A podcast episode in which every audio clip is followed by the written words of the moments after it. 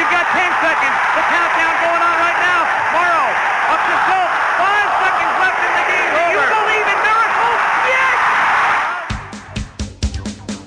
Travel back in time to the 80s, reliving the shenanigans, It was the early 80s, and sex was still a good way to meet new people. the disappointment, Now, that's a real shame when folks be throwing away a perfectly good white boy like that. And the self confidence. I'm six foot, three inches tall, and maintain a very consistent panda bear shape. Because just like you, we're stuck in the 80s. Sure, it's not 1985 right now, but who knows what tomorrow will bring?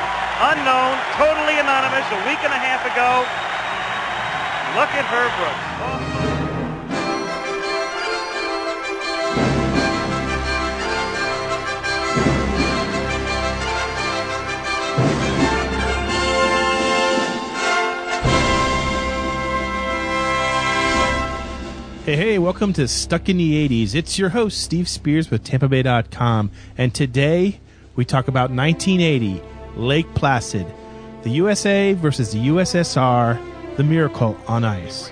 I'm sure there are a lot of people in this building who do not know the difference between a blue line and a closed line. It's irrelevant. It doesn't matter because what we have at hand, the rarest of sporting events. An event that needs no build-up, no superfluous adjectives. With me as always, he was my partner in the two man luge, Sean Daly. It's so warm. It was so, and so fast. I'm feeling patriotic, baby. I'm feeling jingoistic. I love this episode today. It has been 30 years since uh, this event happened. You were only 28 at the time. Exactly. so we had to bring in a ringer, as always, to help us out. The great Tom Jones, sports columnist for the St. Pete Times, and my favorite writer in the St. Pete Times. Thanks for joining us. Thank you. Really, favorite writer. I thought No, I thought you were your favorite. Well, all right. It's like one and one A right here. Let me tell you about Jonesy. Now, Jonesy, you were a uh, well, you were a, a hockey beat writer for how long? 15 years Fifteen years. Yeah. And um, in here at St. Pete and also in Minneapolis at the Star Tribune. and I hear you do our uh, very popular shooting from the lip column. You hear? You don't read it? No, I listen to an audio tape. Uh, no, so every morning I get up and I have either my Frosted Flakes or my Apple Jacks. The first thing I read in the St. Pete Times, the award-winning St. Pete Times, is Tom Jones's column. I'm either reading it while I eat my cereal or as I sprint to the bathroom, and I read it uh, in the bathroom as well. But that's like the ultimate Uh, compliment. it right? is- yeah, I'll take it any way I can. As long as you're reading it. I don't care where. I don't care where it is. When people tell me they read me on the can, I'm like, I love it. I love you. Made my day. Total attention. You got their attention. Exactly. Right, not going anywhere. Yeah. A captive audience. Exactly. So on February 22nd, 1980 is the day we're talking about. It has been nearly 30 years since it happened. Tom, real quickly, explain to those who were not alive then or who were too young to remember it, what was the Miracle on Ice? The United States hockey team, it was a group of amateur players, college kids playing the the USSR at the time, the greatest hockey team in the world, a team that had beaten NHL All-Stars on a regular basis back then. The United States had no chance, had lost to the same team 2 weeks earlier Like by a score of 10-3. 10 to 3 Creamed them. and and beat them and clearly. Yeah it, it, it would be equivalent to a, a, bunch of college kids going out and beating the New York Yankees today. That's that's how big of an upset it was. The ultimate David versus Goliath battle. exactly. And led by a charismatic head coach by the name of Herb Brooks who was a legend and and uh, these group of kids.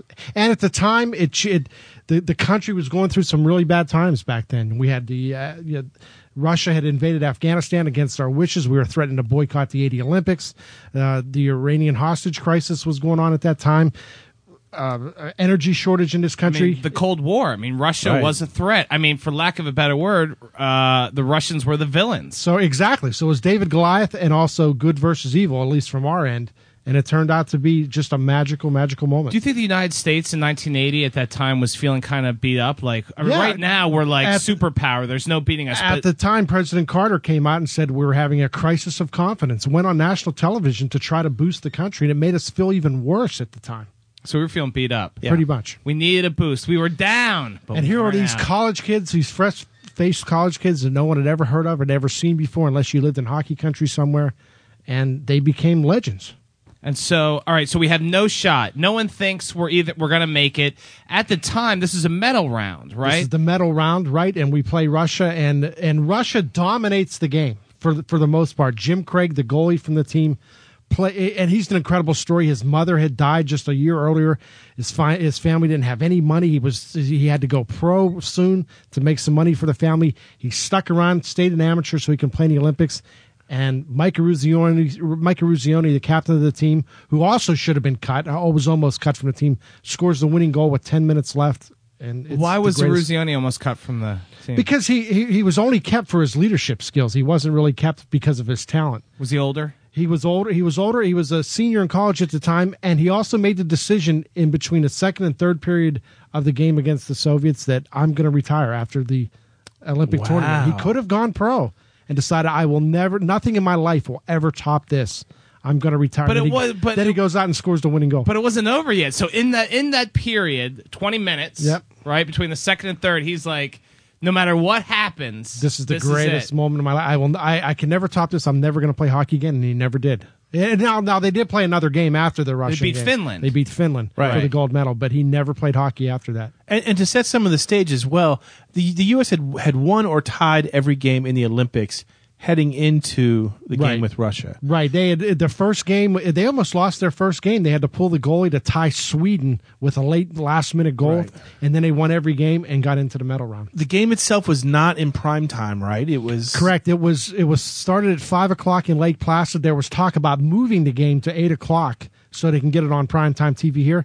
And the Russians said absolutely not. The game is scheduled for five o'clock. We will play it at five o'clock. Right. So remember nobody sees it. Nobody sees it live. It only it only broadcasts, I believe, in Canada live. The rest of the world sees it on tape delay. You know, it's so funny. I mean, how long was the delay then? Do we know? How long did the game happen? Then it was broadcast on the East it, Coast. it, of the it United started States. at five o'clock. The game ended before it came on TV, so uh, but it was about a three-hour difference. three hour difference. So in 1980, there's you know obviously newspapers are our main way of of uh, Right, no internet. information. There's no internet. People probably oh did you hear? I mean pe- you know, but by then we didn't know. A lot of us didn't know. I remember seeing watching with my mom and dad, and I remember being incredibly fresh. Like oh my god. I actually heard radio updates every 20 minutes on the local n- news station back in Pittsburgh where I lived, and they updated. So I knew who won before, and I made my dad, who hated hockey, I actually, you have to watch this game because it'll be something you'll remember the rest of your life. and and he did, and that's something too that it transcended sports.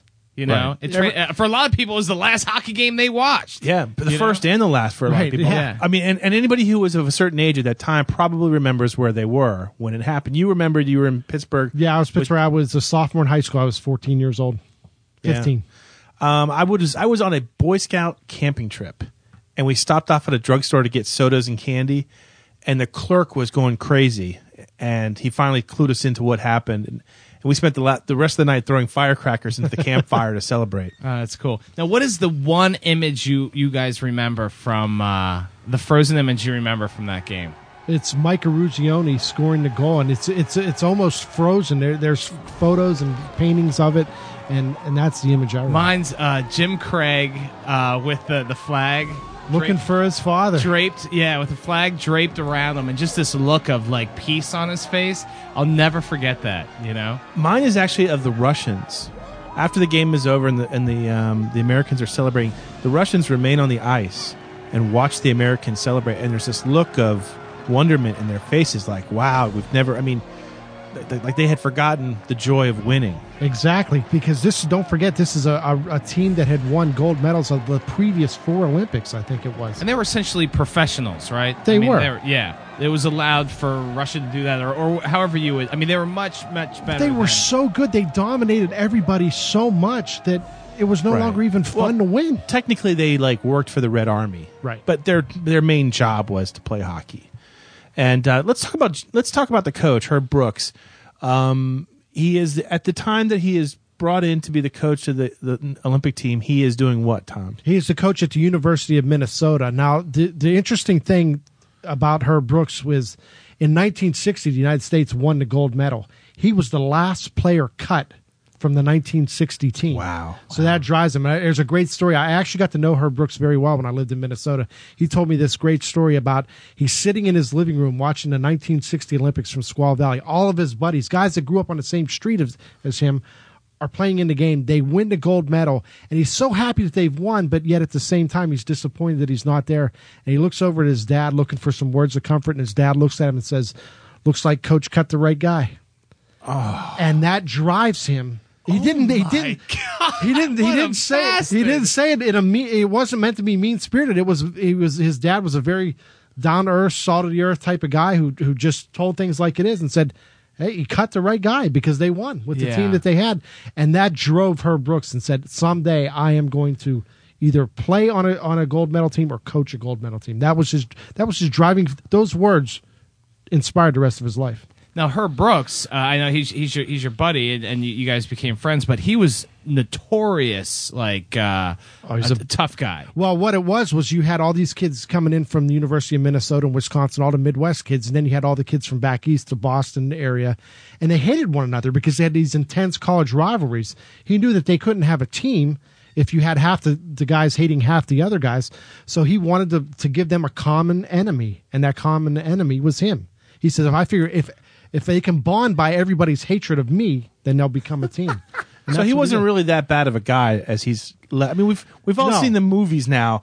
I mean, there was the 1981 movie where Karl, uh, Malden, Malden, yeah. Malden plays him, and then there's the 2004 movie where Kurt Russell plays him. Right. and they're nearly identical copies of each other. I've seen them both, and it's just like Yeah, just better acting in right. In, in but Miracle. Kurt Russell comes across as the world's biggest a hole playing Herb Brooks. You know, I, on a personal level, Herb was great. He was great to deal with. But when he dealt with USA Hockey, when he dealt with his players, no, he was a bad. He was he was a jerk. There was a, a famous incident in Norway where they tied, and they had they had a big long exhibition season before the Olympics. They tied Norway, and Herb Brooks was so embarrassed and said, "Okay, if you're not going to play on the ice during the game, we're going to practice afterwards." So he made them skate for close to an hour. Players were throwing up on the ice. It's unheard of some of the things that he did. Yeah, the Russian uh, coach, uh, he- Victor Tikhonov. yeah, he sat his players and he rested them. Right, that was the thing. Whereas um, Brooks didn't. I mean, he kept going, going, going.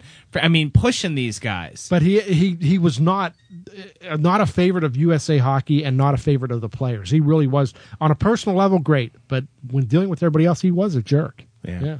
Now you've seen. I mean, we've all seen the movies. Where where are the discrepancies? Well, I, I think you know Herb. I, I think the uh, the thing I wish I'd have seen more of was how dedicated Herb was to his wife. How how what a nice person he was. Just to give you an example, when I first moved to Minnesota, I met Herb. He asked me if I had any kids. I said yeah, and I said I have a son who plays hockey. How old is he? And my son was probably eight or nine at the time. So what's his name? I said Sam. He goes, "What's your address? I just need it for you know for my files or whatever." I said, oh, "Okay." Two days later, in the mail, I get this big tube comes in the mail, and I open it up, and it's a print of a painting with Mike Eruzione scoring the winning goal, and there's a big signature on the top. It says, "To Sam, best wishes, go for the gold. Your friend Herb Brooks." Wow. And it's a, it's it's in my son's room right now. He's 17 now, but it's framed and hung in his room. That's the kind of guy he was. He wanted to to sort of he, American hockey was meant so much to him. He knew that it would mean so much to my son, and maybe my son would continue to play hockey because of something like that. Now, what happened to the play? Now, the players, you know, from this team were, as you said, you know, they were nobodies. No one had heard of them for the most part. Did any of them go on to any success in the NHL afterwards? Yeah, there were a couple that went on and had some some decent success. Mike Ramsey probably had the most success. He played about 22 years in the NHL as a defenseman. Jim Craig, the goalie, had some some issues off the ice. He he didn't have much of an NHL career. Um, and and there were a couple others who went on and and, and you know played. Neal Broten. Neal Broten was Neal probably Broten was a thug, wasn't he? Wasn't no he no no no. He's a pretty bit of a pretty boy. Oh, Yeah, really? yeah. Now, Broten, you, you probably knew him because he played in Minnesota. He played in Minnesota. He was from Minnesota and, and, and worked for the Minnesota Wild for a while there, and I covered the Minnesota Wild. And interesting enough, Mark Johnson, who was the best player on that team during the tournament, their leading scorer, uh, went on, and his dad was Bob Johnson, who coached the University of Wisconsin, which was a fierce rival of Herb Brooks at the University of Minnesota. But he obviously took his took his son on because his son was a great player, and his son is now coach of the United States women's Olympic team in these Olympics going on right now in Vancouver. Jeez. Wow. Okay, so Tom, your column, Shooting from the Lip, you talk about uh, sports on TV, right? You're always talking about announcers, uh, who does what, uh, who you like, who you don't. Al Michaels, okay, famously called the Miracle on Ice. McClanahan is there. The puck is still loose. 11 seconds. You've got 10 seconds. The countdown going on right now. Morrow up to Schultz. Five seconds left in the game. Do you believe in miracles? Yes! Unbelievable. Where does that stand? Would you say it's the greatest call? I think so. Yeah. I think so. It was so good that some people years later claimed because the game was on tape delayed uh, that that he might have made that up on uh, later on that they edited it in. That's how good it. was. I don't believe that story. You know, that's sort of a urban legend out there. But Wow. the uh, yeah, do you believe in miracles? Yes, and then this impossible dream comes true. Yeah. Well, I know that in I think the movie Miracle, they had him record a lot of his lines again, except except that one, Right, that except one- his final call because they thought it would be unfair to try to make Al Michaels once again recreate the emotions he had as he because it just sounds it just sounds. Uh, like guttural. It just sounds totally knee I've- Like he he he's trying to hang on too. He can't believe what he's seeing. I've heard him explain it years later as the seconds were counting down, and there was a chance that the Russians could have tied the game in the last minute. They spent the last minute of the game just firing on. Yeah, firing away, and they'd never pulled their goalie, which is a common tactic in hockey. You pull your goalie to send out an extra skater because they had never been in a position where they had to pull their goalie. They didn't really know how to do it. Uh, but he said during that last minute, the one word that kept popping into his mind was miraculous, and he was trying to figure out a way to work the word miraculous into his into his call, and then he came out with "Do you believe in miracles?" You know what I love too is that you know in the um in the press box in sports like you know the the announcers and uh, and the media you know you guys kind of are pretty cool Right. you're a pretty cool group but the the reason that the Al Michaels call is so like jubilant and so like euphoric is that he's totally like letting his emotions out like he's totally just like Well, the- losing his shit interesting that you mention it like that because there's always an announcement before games that there's no cheering in the press box. I did it for the Super Bowl. I was just at the Super Bowl when Tracy Porter. And you probably got yelled at, right? Manning. I went, holy sh! I got it. I also just won fifty bucks, and a couple guys. I think even Kalishaw looked at me like, "Let's pretend like you've been here before, buddy." You know, Right, but That's on right. that day, and I wish I could remember which sports writer it was uh, that said it, but it was it was one of the, the veteran sports writers walked into the press box that day when the when the United States was playing the Soviets and said, "Gentlemen, today there will be cheering in the press box." Wow. that's how big of a deal it was. Wow, man, I got chills when he said that. The one time I saw it cheering in the press box, I was at um, Camden Yards when Ripken broke the Right, streak. I right. was there, and I looked up, and I remember seeing Tony Kornheiser front and center, standing up and clapping. Yeah, You know, and I, I'm like, oh, I, I'd never seen that sort of emotion. an amazing, and, and apparently that's the way it was the, in 1980, where player where sports writers were in tears, and we're a pretty jaded group normally, but to, to see what was going on there was just, I'm sure, incredible. Does this set does Al Michaels call set an impossible standard or an impossible pinnacle for future sports calls? I mean, is there do you think there's going to be a pressure if this sort of thing ever comes close to happening again? Someone's going to be sitting there going, "I got to do something that says that's tops the I- miracle call." I think there are sportscasters out there who purposely think of lines before the game's even played in the event that something happens and they have that line. But it almost always, you can tell it's almost always rehearsed. Uh, that's what would- made Al Michaels' call so great is you could tell it was genuinely authentic. And a, f- a few years ago in the Olympics, Herb Brooks returned to Right. coach the U.S. team, and just like it was in 1980, the U.S. faced Russia. Was it in the medal round again? Well, they they played him. They ended up playing him twice. Twice. They played him played him once in the early round, which happened to be the anniversary of, Of- the Miracle on Ice right. game. And it ended up. It was a brilliantly played game. It didn't start till like ten o'clock at night. They ended up tying two two. Then they played him again. The United States won again. And one and the, and the Russian team was coached by one of the players from the eighty team. Wow.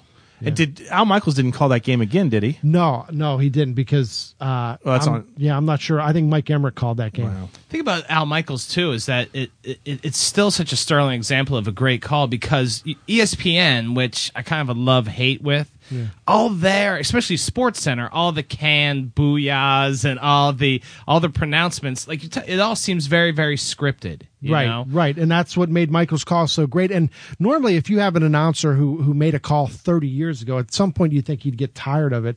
And he says to this day, "No, I'm very proud of that moment. I'm very proud Hell that I." yeah, that's when Al Michaels became Al that's Michaels. what he did. And now, he's, now he's, I think, the best broadcaster in, in sports. Yeah, there's something about as we say on the show, his voice is ingrained in our DNA. you know.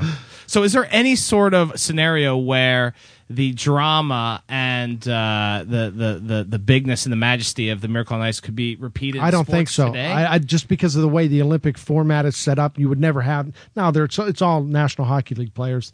Um, With the Ray, Rays would have won the World Series. No. No, because and that's the thing. It would have been great here in Tampa Bay, but as Steve was just saying a minute ago, it, it really captivated the country. Yeah. people who'd never seen a hockey game before watched.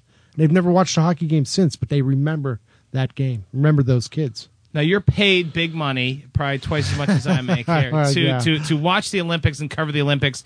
Do you be honest, Tom Jones?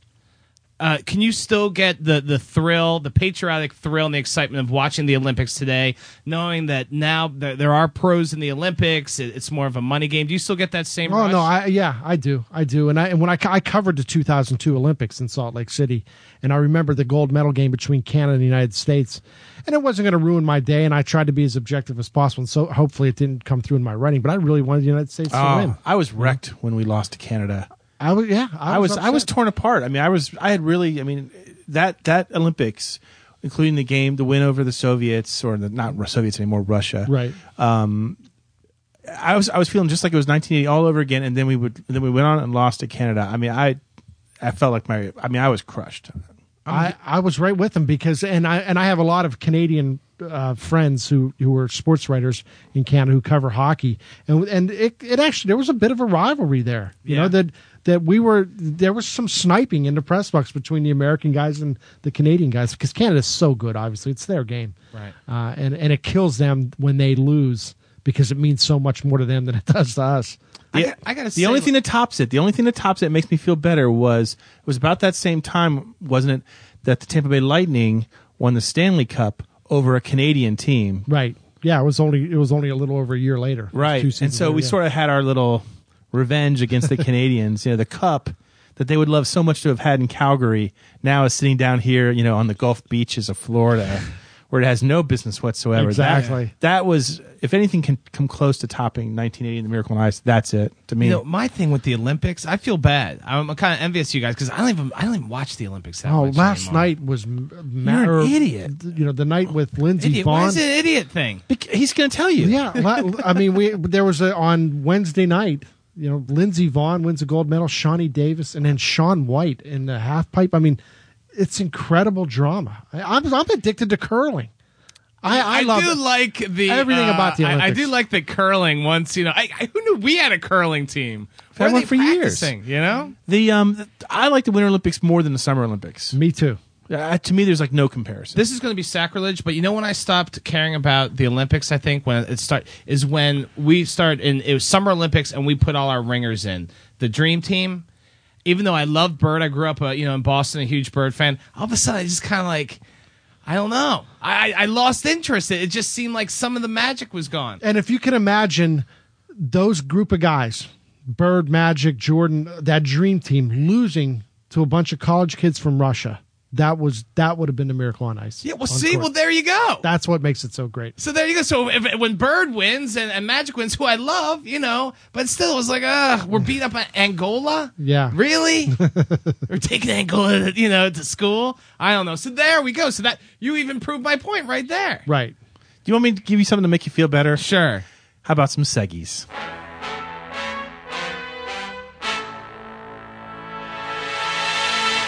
Ah, by the sound of the tone, it must be time for Reader Mailbag.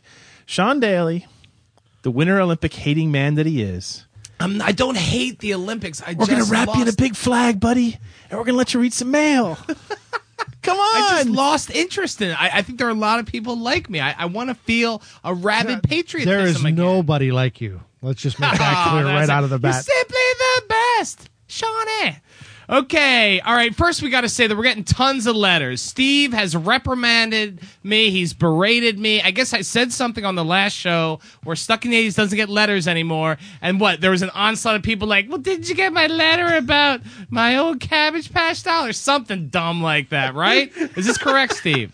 So we got tons of letters. We want even more letters. We're getting your heartfelt, uh, you know, sentiment. Keep them coming. Jeez. Every week I gotta apologize. How long does it take for people to understand that you're the insincere one of us? Oh yeah, you're so sincere. You know, it's all a freaking act. Jonesy, tell the tell the listeners it's an act. I, I I believe it. I think I don't I don't think it's an act. that is crap. USA. You oh yeah, all of a sudden you're Jim Craig. You're more like Jenny Craig.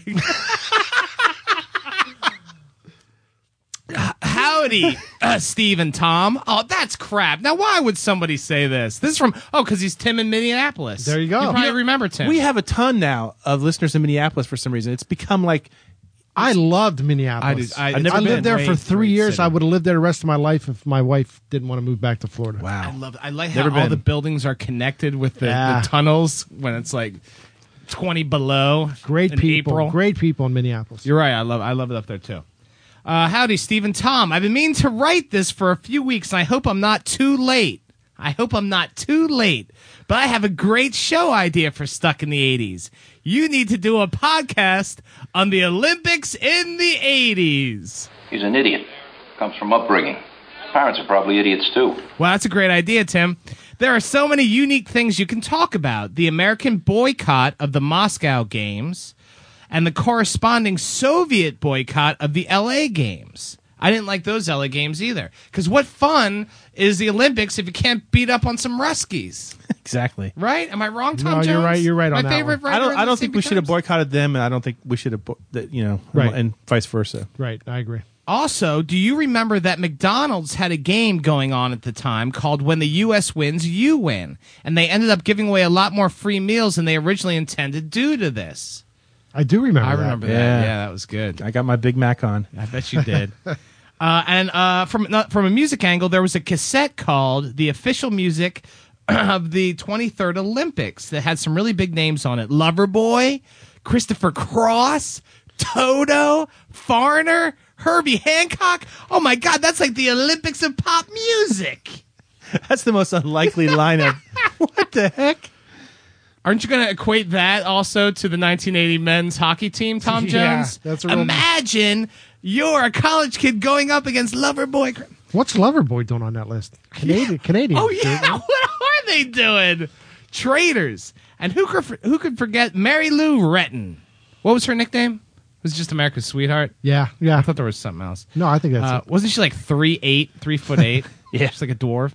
Who tumbled her way into America's hearts onto the front of magazine covers and Wheaties boxes, and even a cameo role in one of my favorite Christmas movies, Scrooged. Thanks again for doing a great podcast. Along with the three of you, I remain firmly stuck in the 80s. Tim in Minneapolis. Hey, can I tell a real quick Mary Lou Retton story? Take about two yeah, seconds. that's what you're here E- for. ESPN's Outside the Lines did a story on catching up with her 20 years later or whatever. She has like five kids now or something, and they all piled into this minivan or this SUV, and they're talking to her, and all the, none of the kids are in seatbelts. And ESPN got flooded with emails about what a bad mom she is because none of the kids were in seatbelts, so they had to run a big Wow. thing like a week later. Does she ever have to? Does she actually have to have a job the rest of her life? I don't know. Or does she can pretty much live it's, off it's of? kind of like Mike Eruzione with the Olympics. He al- he scores the winning goal. He barely knocked it inside the post, Yeah. the winning goal, and all his buddies said, if you just shot the puck two inches to the left, you'd be painting bridges for a living. Wow. Uh-huh. Mm-hmm. And now he could probably go to signings and make. now he's a, probably get signed like yeah, now he's motivational America's speak- dinner guest, is what Herb Brooks Oh, used really? to call him. Yeah, Oh, that's good. Kind of Uh, letter number remark. two uh, from Gail in Washington, D.C. Dear Tom. All right, now that doesn't make any sense either. What? Freaking Jones is here for one show. He takes over. Actually, you've done a few. How many have you done? Like four this is like my fourth one. Yeah, The chicks love you. I heard. The 80s chicks love you. Uh, I have been listening to the podcast for about a year and a half and following the blog for about a year, and I am thoroughly hooked. I've made it through a good chunk of the old episodes, but thank- thankfully have many more to look forward to. I want to thank you guys for providing the soundtrack for many, many, many runs over the last 18 months. See, we're helping Gail get healthier. As we get fatter, Gail gets in better shape. The, the fat has to go somewhere. yeah. You got me through training for three 10 milers, as well as the races themselves. I had to laugh over the weekend. I was listening to the Patrick Swayze episode. You're right, that is funny, Gail, when we talk about Patrick Swayze dying. and you read a letter from someone who said that she gets weird looks from people when she listens to Stuck in the 80s, as she's often laughing or arguing or talking out loud to you. Same for me. Sean, you make me laugh out loud at least once every episode, except this one. Usually in response to your spontaneous renditions of 80s songs. Give us one, Sean. Just Uh, everybody's working for the Spearsy. How about that? Good? There good, you go. yeah. All right. Like that. I think what I most appreciate about listening to the podcast is that knowing that you two appreciate the decade as much as I do. I find that many of my friends have moved on from the 80s, and I can't imagine why. You two have become like old friends to me, and I look forward to the, that hour every week when I can indulge my 80s obsession with people who won't roll, roll their eyes at me. I recently had a 40th birthday party, 80s themed, of course, with Ferris Bueller and St. Elmo's Fire playing on mute in the background, Rubik's Cubes and Pop Rocks on the coffee table, and five hours, five, uh, of 80s music taken straight from my iPod. And I just wish you could have come. Wow, Sean and Spears and Jonesy at a party. You'd be fine. You'd be like pantsless I'd be by ru- 11. rubbing those pop rocks where they don't belong. I'd be passed they're, out in the still, backyard. they're still snapping and popping. If you ever decide to do that 16 Candles podcast you've been promising, I'd be happy to sit in as a third co host. Keep up the great work and know that your efforts are greatly appreciated. Since you were also recently talking about the propriety of following your fans on Facebook, I just want to let you know that when Steve added a happy birthday to my wall last November, it absolutely made my day. Forever stuck in the 80s. Gail in Washington, D.C. Oh, that's nice. You guys haven't done a 16 Candles? God, it's No, tough to do that We talked about this. It's Here's the real thing: it's a hilarious movie. It's funny. I mean, how can you be funnier than that movie? I don't know. What are we gonna say? I guess we get Gedde Watanabe on. Oh, no more Yankee, my wanky.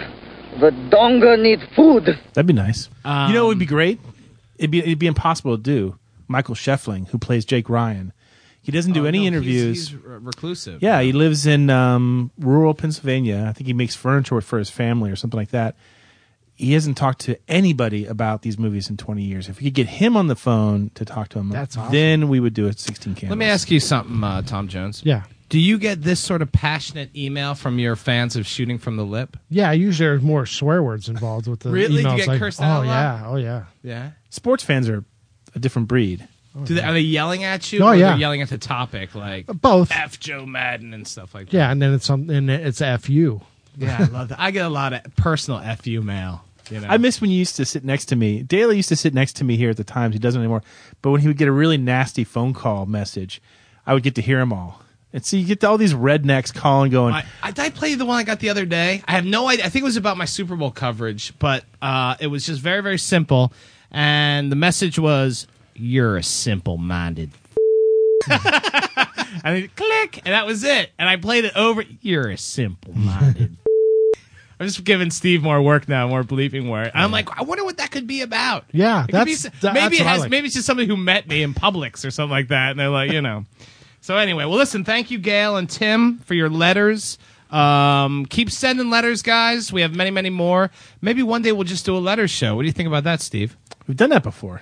Really? When we get really lazy, when we get really, it'll happen sooner than later. No, we'll, we'll bring Jonesy back though. Hey, uh, by the way, special thanks to uh, the man known only as Loigers. It's the loggers. No, Loigers. Trust me. Loigers. Trust Is that me. Dutch?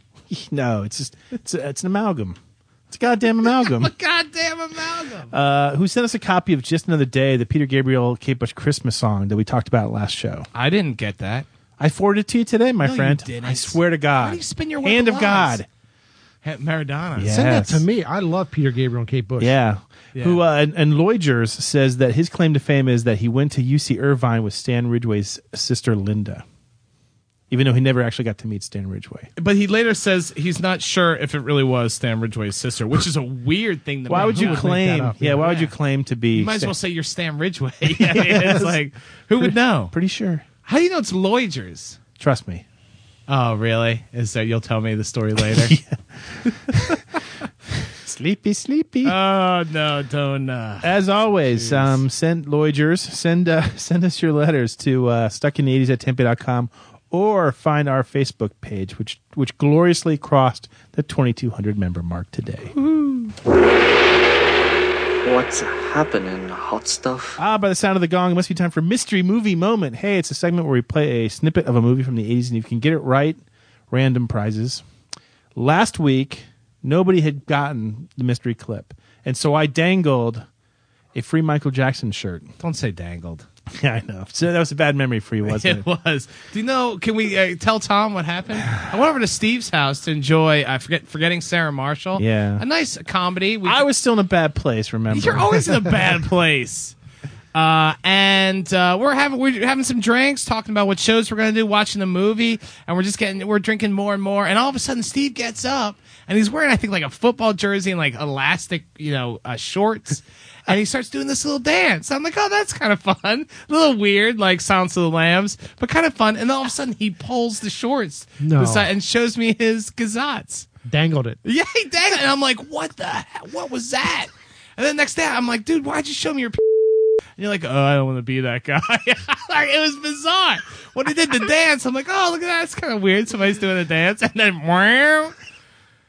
I, I have no idea. Are you, a little uncomfortable now? No, I would- think that's awesome. I would. I didn't want to be there for it, but I think it's awesome. Steve can arrange that if you really, really like it. Steve can be rented out for parties. Oh God! Oh, look at that. Dun, dun, dun, dun. Oh, yeah, a little soft shoe. Wow. Whoa. I can't even watch that movie now without wearing a football jersey and elastic shorts. Pay attention. Here was the clip from last week's show. Don't you think we should uh, introduce ourselves? No, I I think I know enough about you already.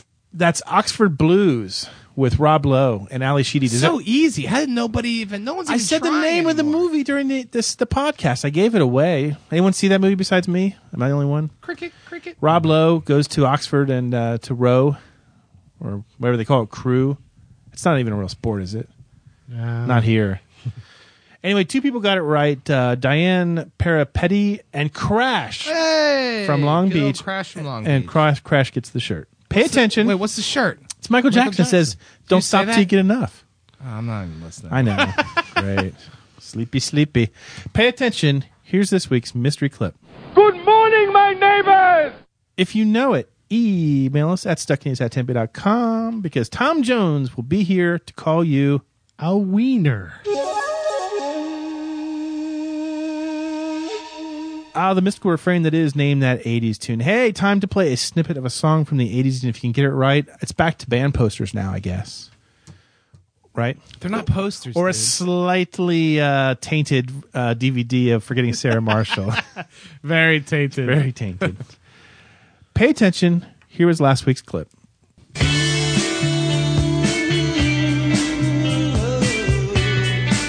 That's The Bitterest Pill by The Jam.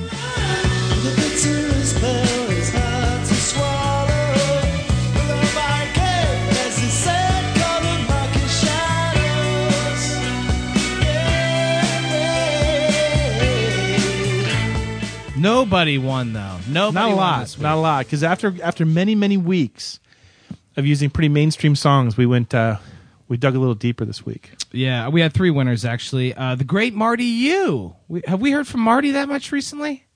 Marty U. Marty, you sent an email the other day. I didn't want oh, I didn't want to tell you about this. Uh oh. Oh. But since you brought it up, Railing on me? he's like he's like you know I, I love the show guys, but why all the mainstream bands? Why can't you get a little? Why can't you talk about the Clash? Oh, here I just said the great Marty U. You know what? like, what? Withdrawn. Withdrawn. Just Marty U. Said with disdain. I'm Marty U. Marty F you. Pretty sure his middle name is Fitzgerald. Uh, our two other win- winners were Dr. Dim and Sir Jason in Sydney, Australia. Man, I got to tell you, we've got to get this uh, Australia in the '80s show in the can. I mean that you know. Can we have Jonesy back for that too? You like uh, this man Austra- knows his music. You, you like Australian music in the '80s? Yeah, you know, I was. Uh, um, what was the the band? The the church. Yeah. yeah, Australian, right? yeah, they'll be on it. Hoodoo Gurus. Yeah. So that'd be fun. I can't I'm on a big Smiths kick right now. I've been listening to nothing but Smiths the last. Really? Yeah. that last- kind of makes me want to stab week. you with this pen, actually. I don't get that. Okay, who's a wiener this time? Pay Oh, attention. Here's this week's mystery tune. If you know it, email us at stuckinthattampa.com because you can either get stabbed in the heart with a pin if it's a Smith song, or Tom Jones gets his last chance to call you a wiener.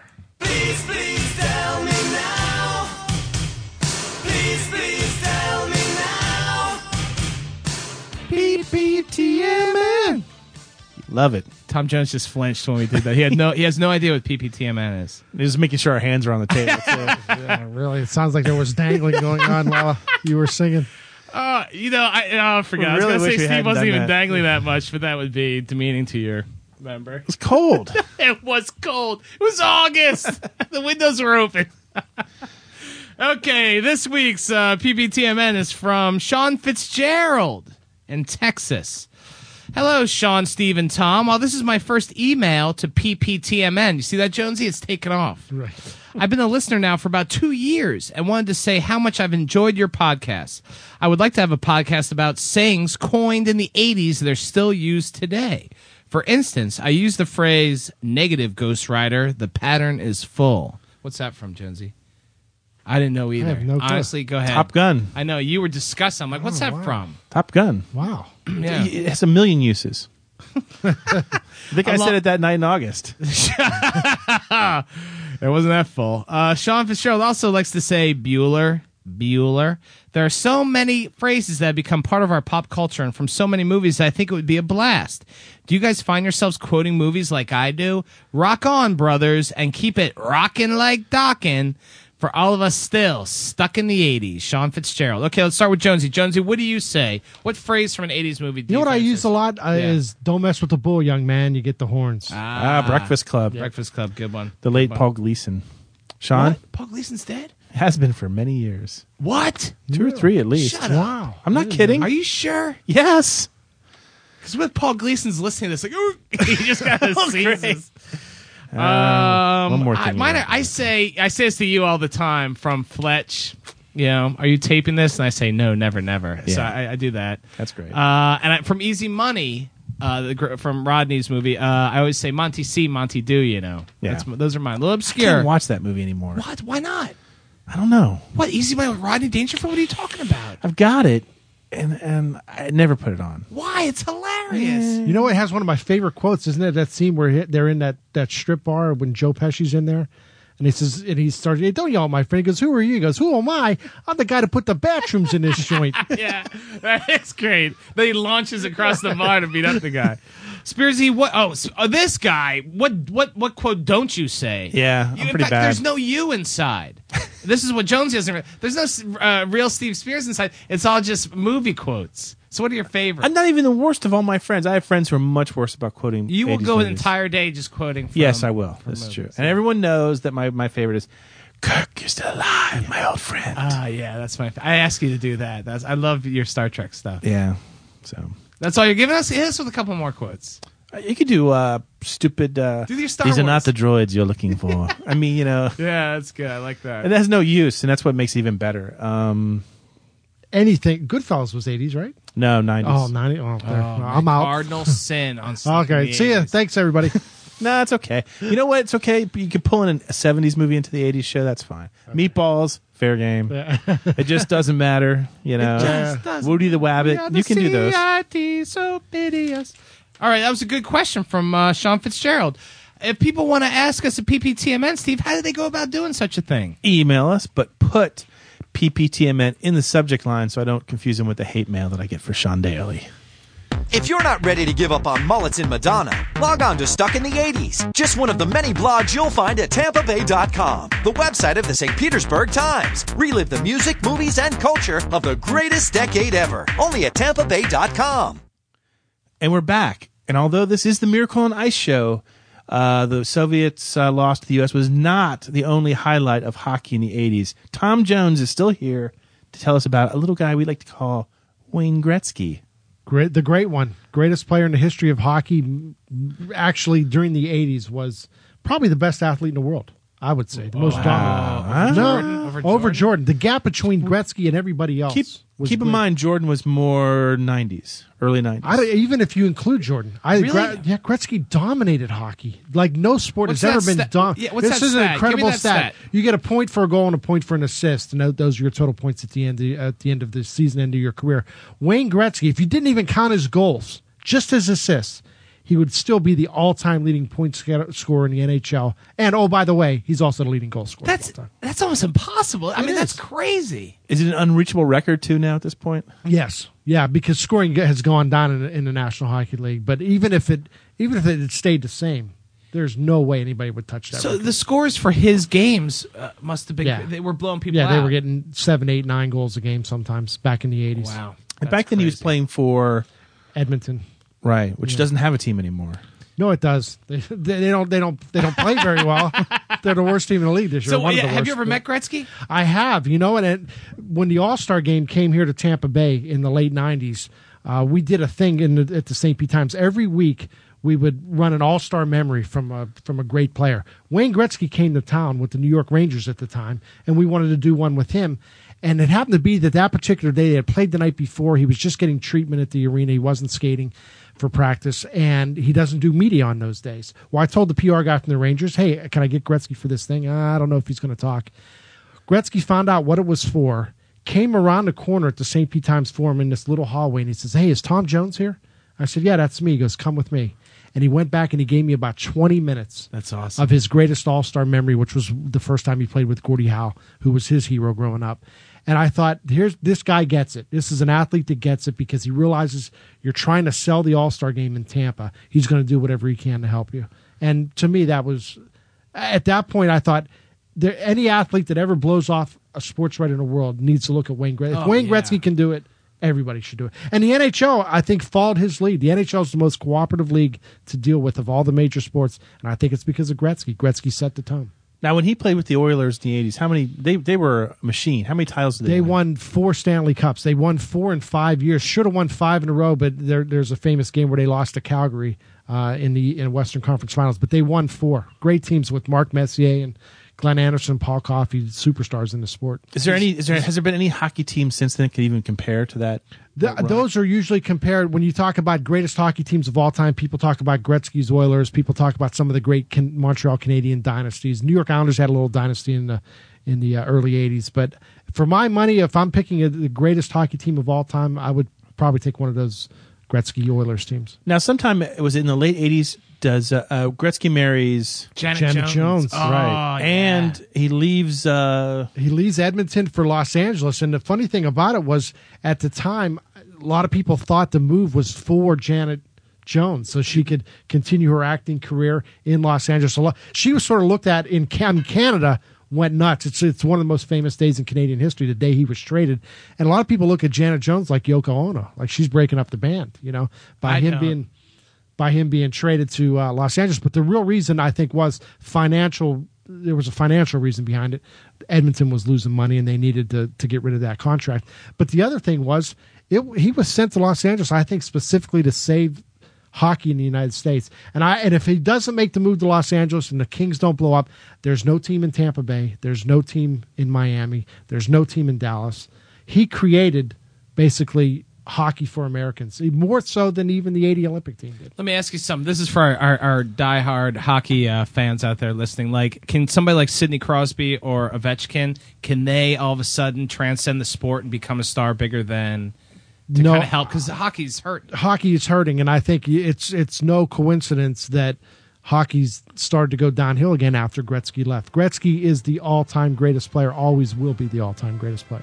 you know who else is a great guy? Tom Jones for coming in I here and love- sitting he's with my, us. my- uh, one of my favorite guests. One They of my they favorite do guests. call me the great one. I have to. they do. So there you go, the Miracle on Ice show, 30 years later, on Monday, February 22nd. Enjoy for all it's worth. USA, USA, Yes. USA. In the meantime, Sean Daly, Tom Jones, and myself, along with Wayne Gretzky, maybe, hopelessly stuck in the 80s. Stuck in the 80s is produced by the St. Petersburg Times and TampaBay.com. Special thanks to Check Battery Daily for providing music for the credits. Read the blog at blogs.tampabay.com and remember to subscribe to the podcast at iTunes.